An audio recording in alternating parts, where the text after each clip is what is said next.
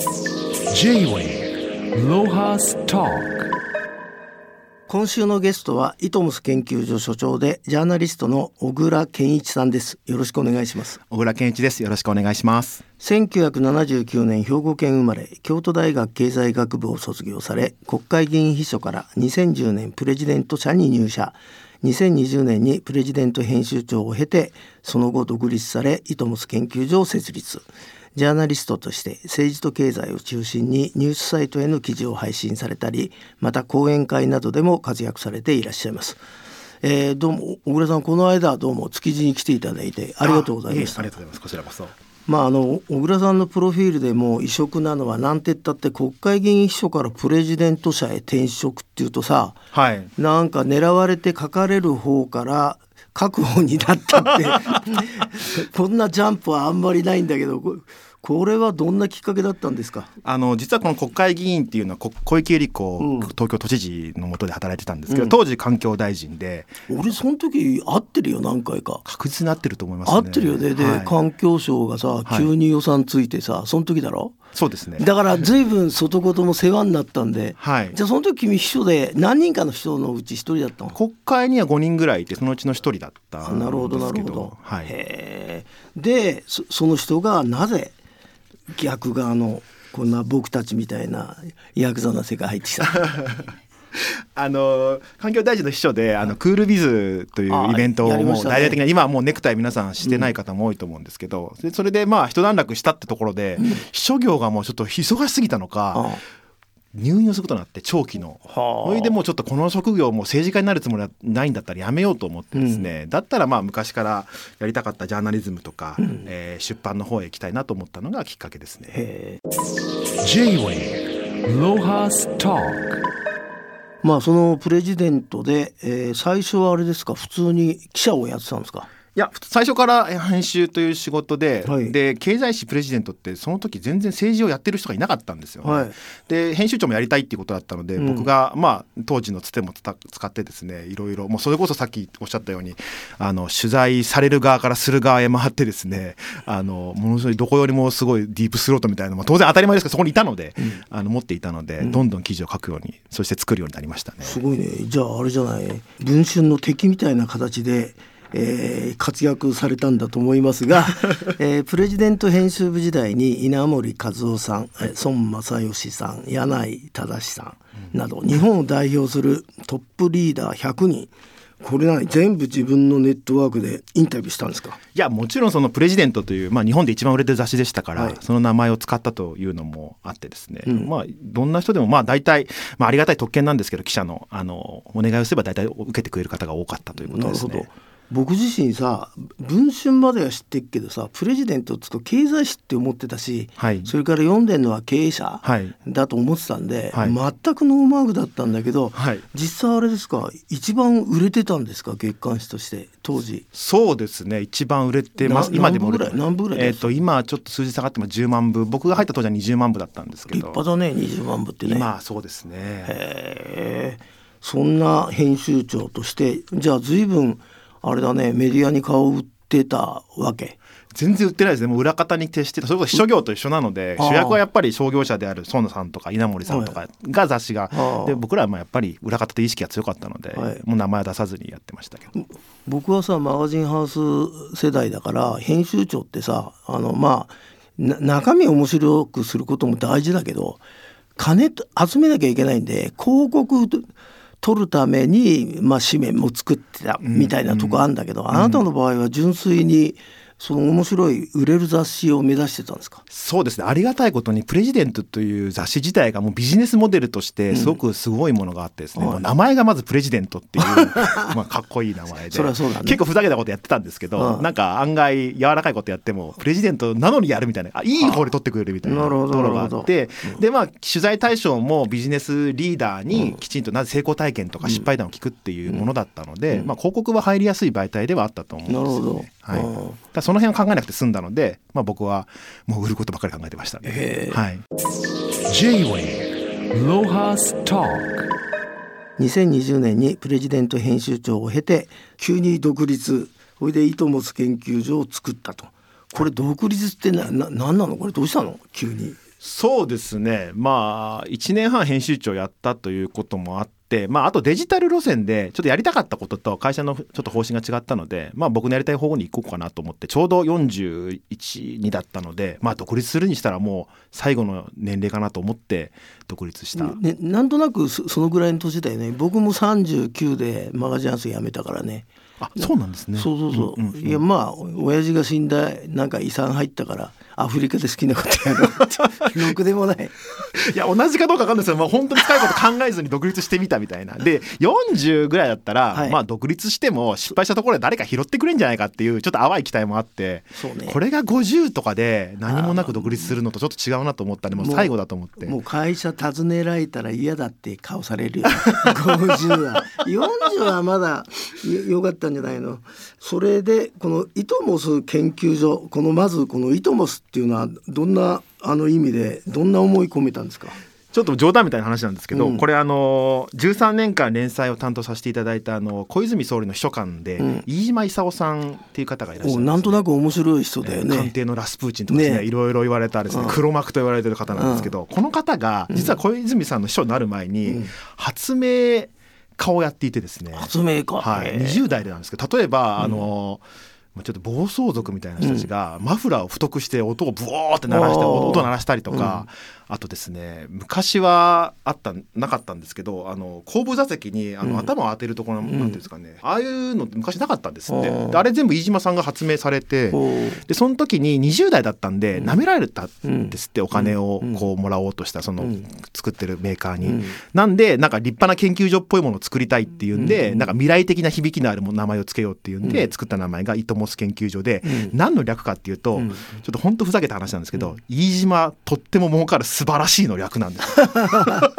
でこれ僕連載の時聞いてて、うん独立するんでなんか名前ちょっといただけませんかみたいになった時に、うんイトモス研究所の名前が出てこれだったらくれてもいいってことだったんで。それだけいただいて私別にあの何もあのいただか他には何も名前だけいただいて独立させていただいたというのがいいやででまあその名前の由来は面白かったんだけど、はいはい。実際はどんな研究所なんでしょう？そうですね、まあ、政治と経済について研究というところなんですけど、まあ、大きく例えば政治の話って政治の記事を皆さん考えた時にあの政局的な要するに例えば岸田派が何をしたじゃあ清和県安倍さんが亡くなったらどうなるかとかいう政局的な関心ともう一つはイデオロギー的な関心で右の人は左を批判し左の人は右を批判するで右の人は右が何しても怒らないし左が何をしても左の人は怒らないみたいな状況に今なってると思うんですけど、そうじゃなくてなんかデータやエビデンスをもとにですね政治の批評できないかなと、まあ、いろんな先行研究とかが AI でもう簡単に僕らでも読めるようになってるんですよ。はい。例えばあの異次元の子育て政策少子化対策っておっしゃってますけど、はい。はい世界中で異次元の少子化対策をうまくやってる国なんてほとんどいないんですよ。うん。例えばに岸田政権が、まあ、あの目標にしているスウェーデンもですね、ぶ因数分解して現地のニュースを読むとですねこの現地のニュースっていうのをまた AI で簡単に読めるようになってるんですけど、読むともう向こうも少子化で困っていて、うん。でかつ少子化をあの改善させてる要因っていうのはただ移民なんですよ、うん。子供をたくさん持ってらっしゃる子供をたくさん産む方が単にスウェーデンに入ってきて、うん。子供が増えてるように見えてるだけで、うん。実際スウェーデンの人って子育て政策を分厚くしてみたものの、全く子供は増えてない、こういうエビデンスがあればあの岸田政権もじゃあ異次元の少子化対策って時に、じゃあ子育てにお金をいくらばらまいたところで子供は一向に増えないはずなんですよ、うん。おそらくですけど。増えるかもしれませんけど。だったらもっと有効なことにお金使いませんかとかですね。そういった形でこう今までにない第三の道のなんか政治記事や経済記事ファクトに基づいたものを作りたいなと思ってます。実際さそれだけ、まあ、政治家という人種に近かったあなたですけど、はい。に日本ってなんか要するに昔のようなねリーダーシップのある政治家っていないように僕は思う思うんだけどどうなんですか？そうですね。もうビジネスモデル自民党や公明党のビジネスモデル自体がちょっと古くなっていて、要するに何か問題が起きると何か対策をしました何か対策をしました何かあの対応しましたっていうところで終わってしまってるんですよね。要するに対策を立てた要するにイノシシが畑を荒らしてる時にイノシシ対策をしましたで終わるのかイノシシがいなりいなくなりました畑の被害減りましたまで行くのかで全然違うと思うんですけど、ね。多分今の自民党公明党にやってらっしゃることってイノシシの対策を立てました策を立てましたで終わっていてそこに予算つけましたやり頑張りましたお金かかったんで増税させてくださいっていうふうになっちゃってると思うんですよね、うん、もう少し実効性のあることができないのかなっていうのはもう広く論文はもう僕ら官僚の皆さんも簡単にチェックできれば簡単にできる時代政治家もそうだと思うんですけど、うん、できる時代なのでもう少しまともな議論をできたらなというふうには思いますけどね。J-Way ロハスタえーと、肝心なその小倉さんが、はい、えー、こう今目の前にあるんですけどその本をお書きになって最新著書、はい、週刊誌がなくなる日紙が消える時代の騙されない情報術」うん、ねこれワニブックスから出てんだけど僕知らなかったけどこの間会った時なんで言わなかったの？いや絶賛発売中なのでもう皆さんご存知かなと思ってあえて言わなかったんですけど。全く全く知らないよ、えー、ででもなかなか衝撃的なタイトルなんですけど、はい、まあ結局これ中身どういう本なんですか？著者自らちょっと。簡単に言うとですね、うん、日版っていうあの出版界の取り次ぎ流通になっているところのデータを見るとあ、ねうん、あの雑誌の紙の雑誌の売り上げが500億円ずつ毎年10年間減り続けてるんですよ。もうすごいね。ほとんど差があの平均的じゃなくても本当ずっと500億円ずつ下がっててでこれでいくとですねあと5年出した時5年なんですけど4年5年弱ですねでもうゼロになることになったので、うん、まあこのままそのままストーンってゼロにいくかどうか分かりませんけどもう5年で消滅するっていうのはまあこの推移を見るとそうなってると。500億で10年っていうといくら？え今もうもう2500億円ぐらいしかないです、ね、はあ、今もはい。なので。まあもともとあの週刊誌なんかなかったんだからな。ゼロから誰かが発明したんだから。まあ中国とかのコンビニって日本でより23年進んでるって言われてるんですよ、うん、で中国のコンビニ行くとまあ全部じゃないんですけど、うん、まあ大体のコンビニ行くと雑誌って23紙しかないんですよ。あででも残ってんのもあんの？残ってはいますけどね。だそれを多分日本で考えると、多分もう23年後には、うんもうレジ横に「少年ジャンプ」と「文春」だけ置いてあるような時代になると思うんですよね。そうだね、はい、だからまあそういう時代が来るんじゃないかというのが、まあ、この本のあの趣旨です。へででもあれじゃない？自分のあの働き場所を、はい、えーと、消滅する。いやいやいや。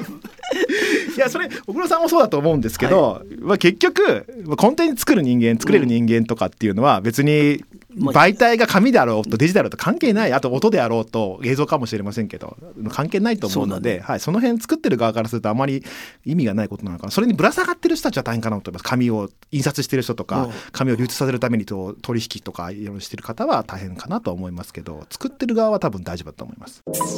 J-Way ロハスター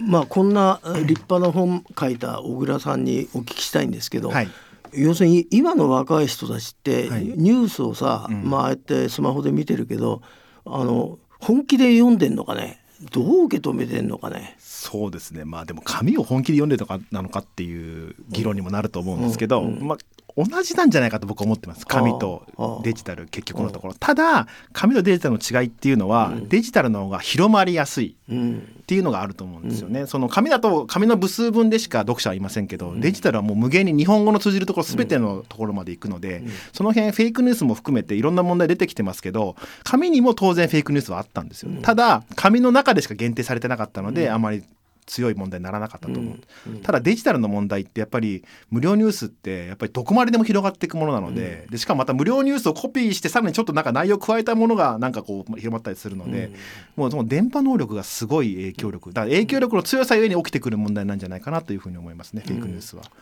まあでも君が今後あのこの世界で生きていくにはそのデジタルでどういう戦略を今考えてるんですか、ね、そうですね、まあ、あの業界全体の問題としては無料の無料ニュースだとですね広告費が安定しないという大きな問題があってですね、はい、まあ、やっぱり皆さん考えてるのは有料の、えー、デジタルニュースをどう作っていくか、まあ、それ有料デジタルにするとですねあのスポンサーもつきやすいですしまたその読者もですねやっぱお金払ってるところを見に来るようになるんですよね、うん、100円でも払ってもらえると月にやっぱり無料のニュース見るようにやっぱり100円払ってるメディアの方見に来るので逆にその PV が上がったりするっていう現象が起きてるので、はい、なんとかですねねただその有料デジタルにするとですね最初の23年間はもう大赤字を変えなきゃいけないのでそこをまあ我慢できる出版社はまあ、なるべく早く有料デジタルに移行したいなというふうに思ってるんじゃないかと思います。でもさやっぱり小倉さんが出稿した記事がねたびたびヤフーニュースアクセスランキング1位になったっていうのはこれこれ秘訣は何かあったんですそうですね。今年に入って13回ぐらいも1番取っていて。すごいね。はい。もう多分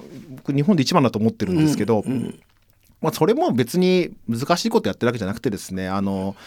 まあ、簡単に言うとバズってるものを同じことやると、まあ、大体バズるんですけど、まあ、それは大体マーケティングとして発想してあるんですけどそれだけだとやっぱり縮小再生産になっちゃうんですけど、その先に何か新しい視点を、まあ、提示できたらいいなというふうに思ってそれがやっぱり伸びる時は伸びますね。まあでも結局は取材力ってことだな。そうですね。あなたのはいそうですね。は。はいい、恐れ入りました。それで終わる J-Wave Lohas Talk あのさっきさあ慌てて僕この、えー週刊誌がなくなる日小倉健一を読ませていただいて、ありがとうございます。あの我々の悪い癖でさ、はい必ず後書きとさ、はい後ろを見るじゃん。はいはいはい。ねしたらさこれのさ後書きのとこでさ、はい。なんか一番最後にみんなにさ謝辞を述べた後にさなぜかさ京都仁和寺へ向かう新幹線車中にてって書いてあるんだけど でこれねなな新幹線オタクなの君？僕は新幹線が好きですね。新幹線って集中力ももう仕事の場にもなりますし、うん。はい移動の場なんですけど、でこれでも実はその新幹線の中で仕事ができるっていうのも結構僕らからすると車掌さんとかに聞いても結構すごい話なんですよね実はね。皆さん覚えてらっしゃらないかもしれないですけど、30年ぐらい前って新幹線で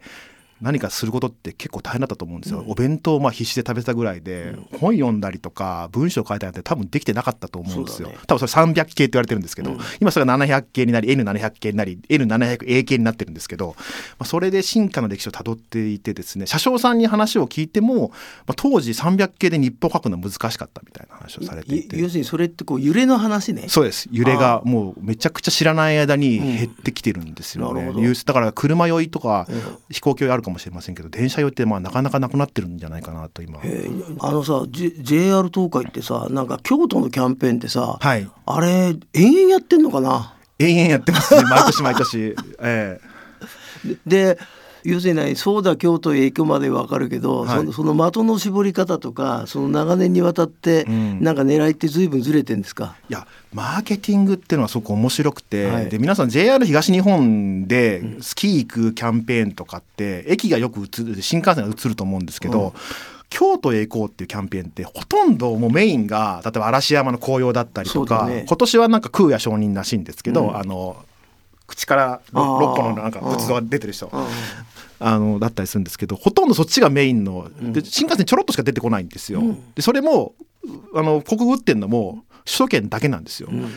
そうなんです。あこれって面白くて首都圏で京都へ行こう京都へ行こうって言って京都へ行かせると、まあだまあ、結構、まあ、バスで行かれる方もいらっしゃるかもしれませんけど、ほとんどの方は新幹線乗っていくんですよ。そりゃそうだね。そう。で飛行機だと例えば岡山とか広島ぐらいまで、もしくは北だと青森とか、北海道まで行くと飛行機なんですけど、それより近い人たちは新幹線結局使うんですよね。うん。なので新幹線を売り込まずに、わざわざ京都を売り込むっていう面白いキャンペーンをずっとしてて、ええそれがまああのかっこいいし、まあそれ功を奏してるんで毎年毎年こうなってるということなんですよね。まああり地獄みたいにほほっといたって新幹線に。京都はいいんだよって言ってると不思議と皆さん吸い込まれる今日は新幹線乗るというすごいビジネスモデルなんですよ。J-Wave Lohas Talk まああの最後にね、えーとまあ、コロナで随分停滞ししましたけど、はい。まああの小倉さんが今後なんかあの興味を持たれてるせ世界なり企みなりなんか今後のことを教えてほしいんですけど、もうこれの際新幹線の話をしようと思うんですけど、うん、いいよ別に。あの実質的な創業者と言われてる笠井紀之さんっていう方が去年、ははいい亡くなられちゃって、はい。でその方ってもう新幹線以外に全く興味のない方でもう常に新幹線を磨け磨けしか言ってこなかったんですよ。はでそのせいで JR 東日本って駅中とかすごい開発したりとかですね、あの美味しいお弁当とか作ったりとかですね、結構いろんなことをしてるんですけど、うん。東海はとにかくのぞみ号を正確に本数増やして、とにかく早く正確にっていうのしかやってこなかった。あ偉いじゃん。いや偉いんです。でおかげでむちゃくちゃな利益率でですね、うん。あのでしかもまあほぼパンクしてるんですね東京大阪間って。コロナ前はもう、うん。あのビジネスマンもそうですし、あの旅行客も含めてパンクしたのをなんとかこう値段も上げずにですね、乗り切ったんですけどさすがにですね少子高齢化を迎えてじゃあ新幹線を磨く以外の取り組みを JR 東海どうしていくかっていうのは今後ちょっと注目かなと思ってます。あの貸し切り列車とかですね、あととなんか今日のエコのキャンペーンもそうなんですけど、まあ、家康キャンペーンとかですねいろんなキャンペーンを打ってですねこれまでにないあの今までも新幹線しか興味のなかった人たちがどうやって売り上げを伸ばしていくかどうやって多角化させていくかっていうのが今後注目かなというふうに思ってます。まあ、あとさ僕別にてっちゃんじゃないんだけどさ、はい、まあ、周りにてっちゃんの人もいるんだけどなんで鉄道ファンは新幹線興味ないのかね、うん、いやそれがもう東海って鉄道ファンにとって言ったら僕鉄道ファンのようで鉄道ファンじゃないんですけど、うん、鉄道 JR 東海のビジネスモデルファンというか、うん、あの例えばですねあの JR 東日本小町とかはやぶさとかねいろんな種類の新幹線が新幹線ですらたくさんあるんですよ。で在来線もよく見たら考えたら分かりますけど山手線中央線総武線、うん、総武快速全部色も違うし、うん、京浜特全部違いますよね、東海って1種類1色しかないんですよほぼ。時々その入れ替える時に 2, 2種類になる時あるんですけど、もうそれぐらい要するにその方が合理的なわけですよ。運転手も一緒で済む、メンテナンスも一緒で済む、全て一緒で済む。で新幹線ものぞみ光、えー、こだましかないですよね、ぐらい、あのー、本当に徹底した合理化を進めてる、食堂車を真っ先になくしたのも JR 東海なんですよ、なので、J、鉄道いわゆる鉄道ファンからは嫌われるんですけど、うん、この美しいビジネスモデルをどう維持するかっていうのをですね、うん、私はビジネス編集の編集長としてはすごく注目してると。なるほど。あのもうこの番組も随分長いんですけど、はいあの鉄道に関する話題ってほとんどなかったし しかもその頂点新幹線でこれだけ多様な見方をあのご教授いただきまあ今日はどうも小倉君ありがとうございました。ありがとうございます。J-Way ロハス Talk